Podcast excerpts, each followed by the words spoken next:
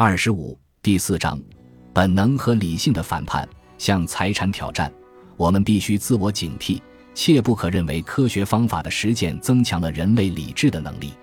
以为在一个或数个科学领域里出类拔萃的人士，在思考日常事务上也会聪明过人，与经验相悖者莫此为甚。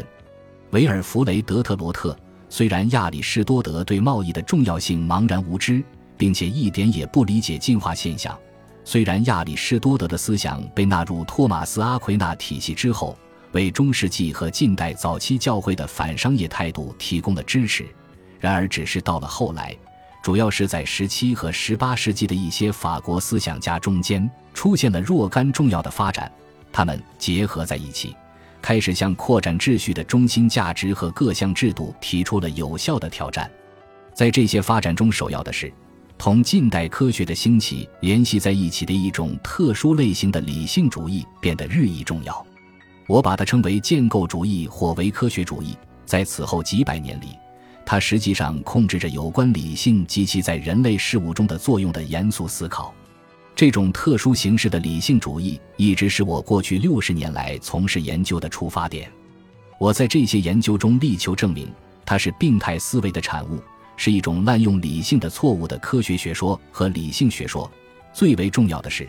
它不可避免地导致对人类各种制度的性质和发生做出错误的解释。道学家们利用这种解释，以理性和文明最高价值的名义。终于开始去奉承一些相对而言事业无成的人，教唆人们满足自己的原始欲望。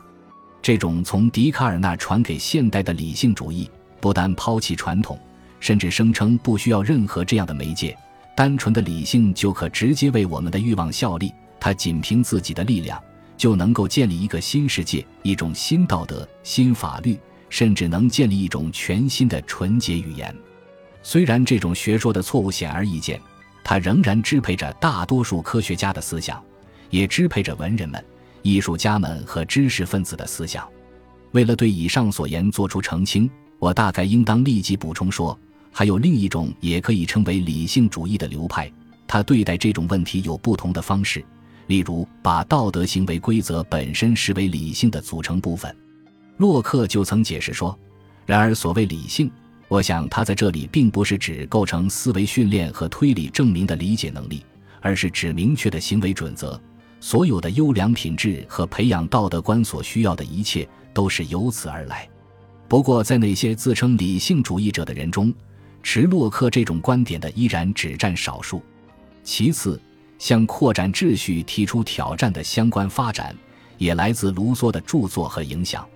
这位独特的思想家。虽然经常被描绘成一个反理性主义者和浪漫派，也抓住笛卡尔的思想不放，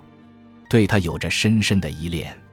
卢梭那些令人目眩的思想佳酿，逐渐主宰了进步思想，使人们忘记了自由作为一种政治制度。它的出现，并不是因为人类从摆脱限制这个意义上对自由的追求，而是因为他们在保护公认的个人安全领地上所做的努力。卢梭让人们忘记了。行为规则必然是限制性的，他们的产物是秩序。这些规则正是通过为每个人用以追求自己目标的手段划定范围，从而大大扩展了每个人能够成功追求的目标范围。正是卢梭在《社会契约论》的开场白里声称：“人类生而自由，但无往不在枷锁中。”因而他要人们摆脱一切人为的限制，使那些一直被称为野蛮人的人。一变而成为进步知识分子的真正英雄，鼓动人们抛弃那些维系着他们的生产力和人口数量的限制，提出了一种对自由的获得构成最大障碍的自由观。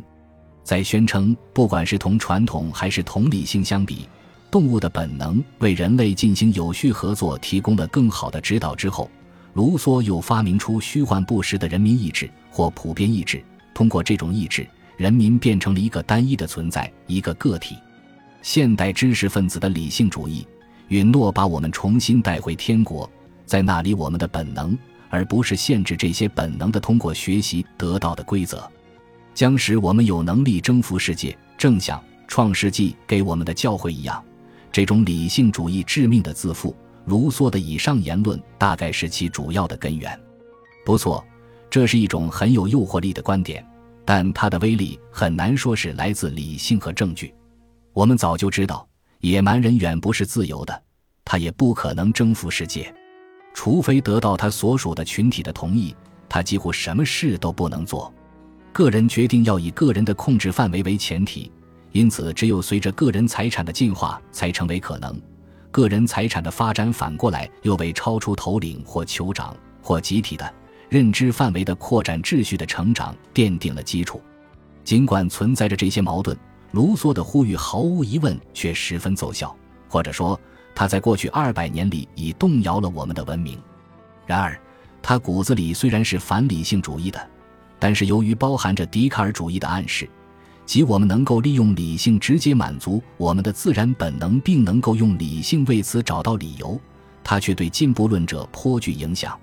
卢梭为知识分子发放了许可证，使他们得以抛弃文化限制，为争取不受限制、自由之成为可能。正是因为这些限制的自由找到了理由，并且能够把这种对自由基础的攻击称为解放，此后人们对财产的怀疑便日益加深。不再普遍认为它是促成扩展秩序的关键要素，人们日益认为，规范分立的财产范围与转移的规则，可以用中央对其用途的决定权取而代之。到了十九世纪，对财产在文明进展中的作用进行严肃的理性评价和讨论，在许多地方似乎都成了一种禁忌。在这个时期，在许多本来想对财产进行研究的人中间，它也日渐受到了怀疑。成为那些相信能够对人类相互合作的制度进行理性重建的进步论者极力回避的一个话题。这种禁忌一直延续到二十世纪。例如，他在布莱恩巴里有关习惯用法和分析的陈述中有所表现。其中，公正从分析的角度看，是同应得的赏罚和需求联系在一起。因此，可以正确的说，休谟所说的一些公正规则是不公正的。又如缪达尔后来关于财产和契约禁忌的言论，例如，人类学的奠基人日益忽视财产的文化作用，因此泰勒的两卷本《原始文化》一书所引中竟没有出现财产和所有权的条目。维斯特马克确实用篇幅很长的一章讨论了财产，但他在圣西门和马克思的影响下，认为财产是一种应予反对的不劳而获的收入来源。并由此断定财产法迟早会发生重大变化。社会主义者的建构主义偏见对当代考古学影响甚大，不过他在理解经济现象上的无能，最为粗俗地表现在社会学里。社会学本身几乎可以被称为一门社会主义科学，他历来公开标榜自己能够建立一种社会主义新秩序。更晚近的说法则是。他能够预测未来的发展，并塑造未来或创造人类的未来，就像一度虚妄的声称要取代一切专业化自然研究的自然学一样。社会学一直傲慢地无视对法律、语言和市场这类成长结构做了长期研究的成熟学科已经取得的知识。我刚才说过，对财产之类的传统制度的研究变成了禁忌，很难说这是在夸大其词。因为对道德传统的进化选择这个如此有趣而又重要的过程，竟然一直研究甚少。这些传统为文明的发展所提供的方向，竟受到严重的忽视，这实在令人费解。对于一个建构主义者来说，这种事当然没有什么特别之处。如果有人被社会工程及人类能够自觉地选择自己的方向这种观念所迷惑，有关他如何达到了目前状态的发现。当然也就无足轻重了。虽然这里我不能对这个问题加以深究，但我可以顺便提一下，对财产和传统价值的挑战不仅来自卢梭的追随者，他也有其宗教的来源，尽管重要性或许稍次。这个时代的革命运动有助于针对基本财产制度的宗教反叛这一古老的异端传统的复兴。在早先数个世纪里，领导这些反叛的是诺斯替教徒。摩尼教徒、鲍格米勒派教徒和清洁派教徒，到了十九世纪，这些具体的异端不复存在，但是成千上万名新型的宗教革命家出现了，他们把自己的反对热情发泄到了财产和家庭头上，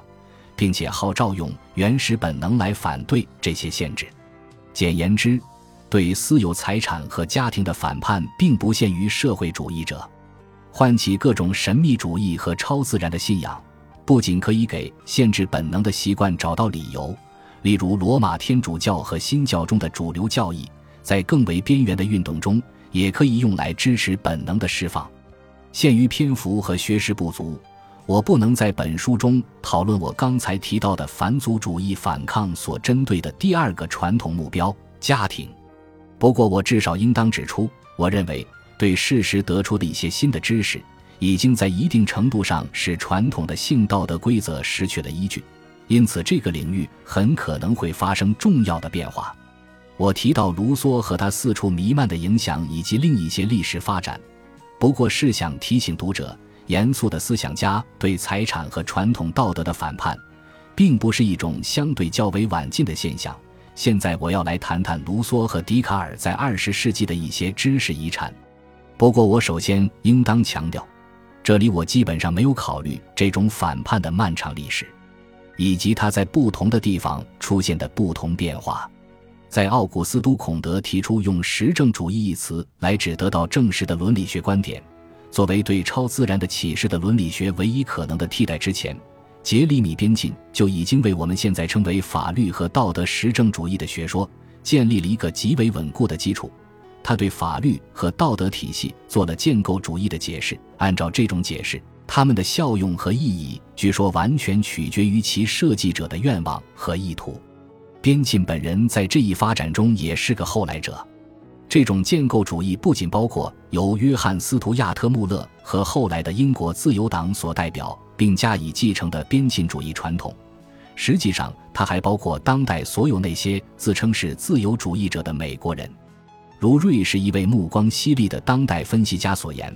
如果人们接受现在的自由主义哲学，认为善恶之分既然对他总有一定的意义，因此他自己必须，并且能够精心为他们划定一条界限，那么这种建构主义思维方式实际上就是一种无可避免的现象。”